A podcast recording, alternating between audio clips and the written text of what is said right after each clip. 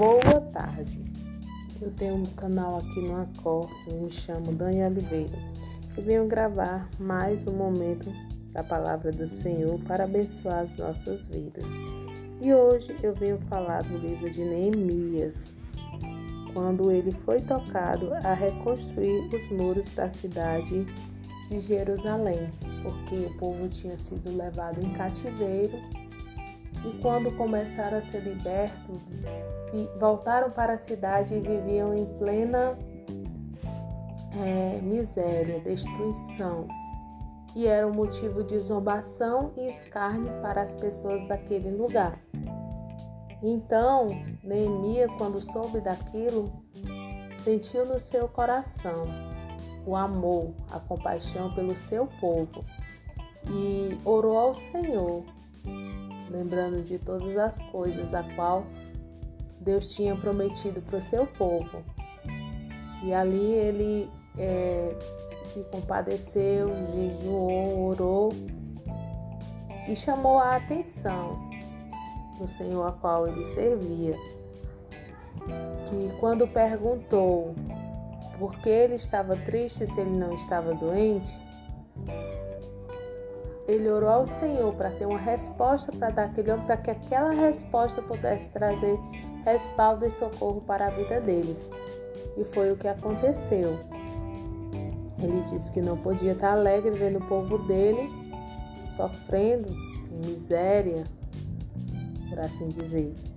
E aquele homem se compadeceu e ele achou graça diante dele, deixando ele ir para reconstruir a cidade dele, para que o povo saísse da, do estado de zombação, para que eles pudessem ter uma vida digna, uma cidade digna, uma posição digna novamente diante da sociedade.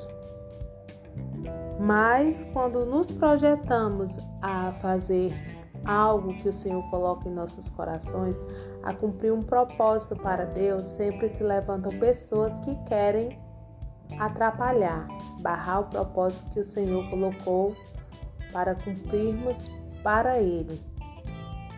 Foi quando se levantou Tobias e Savalate, zombando até do próprio Deus, que tinha colocado no coração de Neemias reconstruir aqueles muros, reconstruir aquela cidade.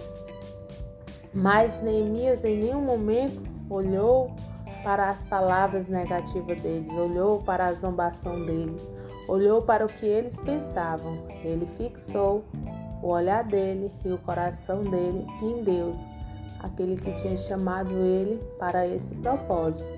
E todas as vezes que eles, eles mandavam um recado intimidador, Neemias mandava uma resposta sábia para que eles vissem qual era o Deus que ele servia, qual era o Deus tão terrível, temível, poderoso, que podia mudar os planos dos inimigos a respeito deles e faziam com que eles fossem, fossem livres.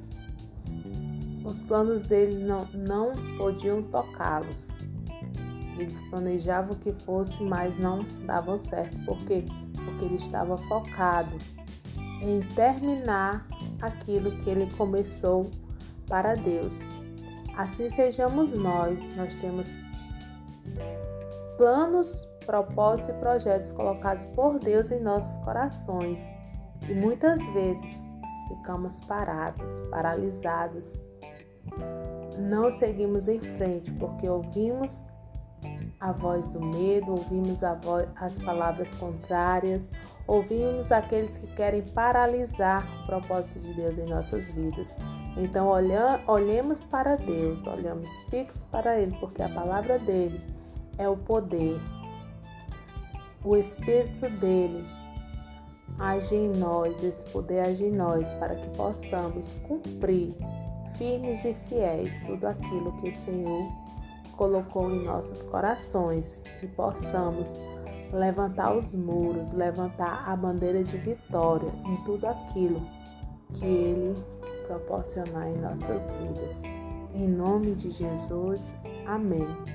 que os nossos muros possam estar de pé, sem brechas, fechados, para que nada possa é, ser motivo de escárnio para nossas vidas ou de paralisar os projetos e os planos que Deus tem para nós.